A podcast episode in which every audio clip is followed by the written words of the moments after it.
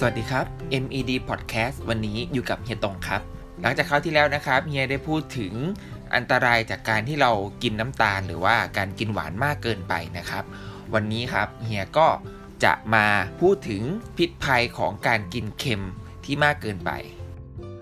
โดยรสเค็มส่วนใหญ่นะครับจะมาจากเกลือ หรือที่เรารู้จักกันดีในชื่อโซเดียม โซเดียมถือว่าเป็นภัยเงียบนะครับที่แอบแฝงอยู่ในอาหารแทบทุกชนิดเลย จากสถิติทั่วทั้งโลกนะครับแล้วก็ในประเทศไทยเราพบว่า คนในยุคปัจจุบันมีการกินอาหารที่มีรสเค็มเพิ่มมากขึ้น โดยพบว่ามีการได้รับปริมาณของเกลือนะครับ เฉลี่ยต่อคนเนี่ยสูงกว่าค่าปริมาณสารอาหารที่ควรได้รับต่อวัน โดยโซเดียมนะครับที่ร่างกายเนี่ย เรารับได้นะครับ ไม่ควรเกินวันละ 2,300 มิลลิกรัม หรือประมาณวันละ 1 ช้อนชาเท่านั้น แต่ค่าเฉลี่ยของคนไทยได้รับปริมาณเกลือมากกว่าวันละ 2 ช้อนชา หรือมีค่าโซเดียมมากเกินกว่าที่ร่างกายต้องการถึงวันละ 4,000 มิลลิกรัม ซึ่งการที่เราได้รับโซเดียมที่มากกว่าความจำเป็นนะครับ อาจจะเกิดปัญหาสุขภาพตามมาได้ แล้วอาหารอะไรบ้างครับที่ว่ามีโซเดียมอยู่มากๆ อย่างแรกเลยก็คือ ขนมถุงต่างๆนะครับ เป็นที่รู้กันดีว่าอาหารบรรจุในถุงเนี่ยมักจะมีปริมาณของเกลือค่อนข้างมาก เพราะว่าเกลือจะเป็นตัวช่วยยืดอายุของอาหารทำให้อยู่ได้นานขึ้น อาหารแช่แข็งนั้นต้องยืดอายุการใช้งานให้นานที่สุด เช่นเดียวกับขนมถุง นอกจากนี้ผลไม้และวัตถุดิบอื่น ๆ ที่นำมาทำอาหารแช่แข็ง ก็มักจะยังไม่สุกดี จึงมักไม่มีรสชาติทำให้ต้องเติมผงชูรสและเกลือมากขึ้นเป็นพิเศษ เพื่อเพิ่มรสชาติไปในตัว ต่อมาคือซอสมะเขือเทศในซอสมะเขือเทศที่เราทานกันอยู่นะครับ ก็มีปริมาณเกลือถึง 178 มิลลิกรัมต่อ 1 ช้อนชาเลยทีเดียว ต่อมาครับสำหรับคนที่รักชีสรับรองว่าต้องระวังกันนะครับ เพราะว่าชีสเพียงชิ้นเล็ก ๆ นะครับ 1 ชิ้นอาจจะมีโซเดียมมากถึง 500 มิลลิกรัมเลย อาหารต่อมาก็คือซุปต่างๆ ในซุปหลาย ๆ ชนิดนะครับ มักจะอุดมไปด้วยเกลือแล้วก็โซเดียม โดยเฉพาะซุปกระป๋อง เพราะต้องใส่เครื่องปรุงในปริมาณที่มาก และก็คาดว่าในซุป1กระป๋องจะมีปริมาณเกลือหรือโซเดียมมากถึง 1,000 มิลลิกรัม การกินเค็มมากเกินไปนะครับ ก็อาจจะเสี่ยงต่อการเกิดโรคหลาย ๆ ชนิด ได้แก่ความดันโลหิตสูง โดยคนไทยเป็นโรคเกี่ยวกับความดันโลหิตสูงมากกว่า 11 ล้านคน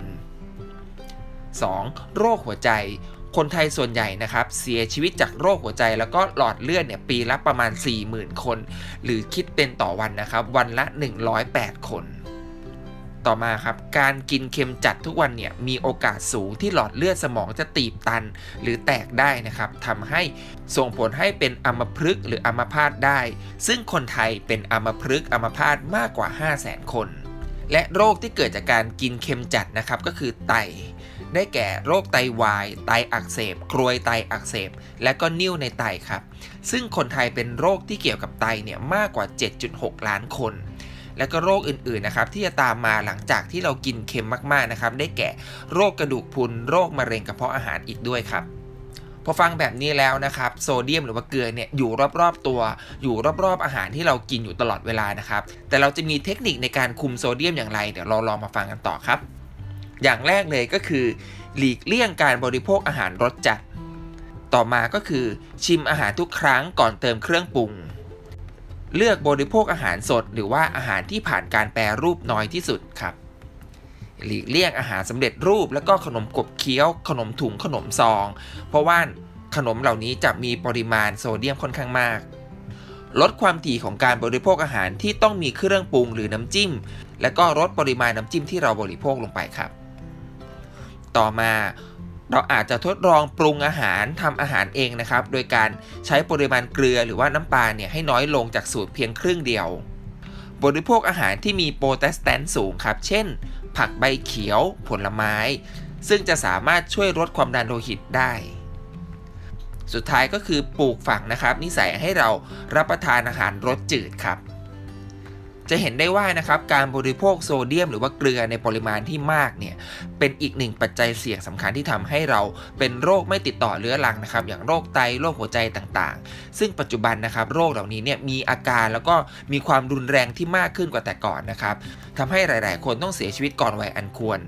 โซเดียมหรือการกินอาหารลดเค็มมากเกินไป จึงเป็นตัวอันตรายในอาหาร หากเรายังบริโภคอาหารโดยที่เราไม่ระมัดระวังนะครับ อาจจะเกิดโรคร้ายตามมาก็ได้ สุดท้ายนะครับบอกว่าทุกคนจะระมัดระวังในการเลือกกินอาหารแต่ละชนิดนะครับ ไม่หวานเกินไปไม่เค็มเกินไปนะครับ เพื่อที่เราจะห่างไกลต่อโรคต่างๆ แล้วก็มีร่างกายที่แข็งแรง และกลับมาพบกับเฮียตงนะครับ ได้ใหม่ครั้งหน้าใน MED Podcast วันนี้ลาไปก่อนแล้ว สวัสดีครับ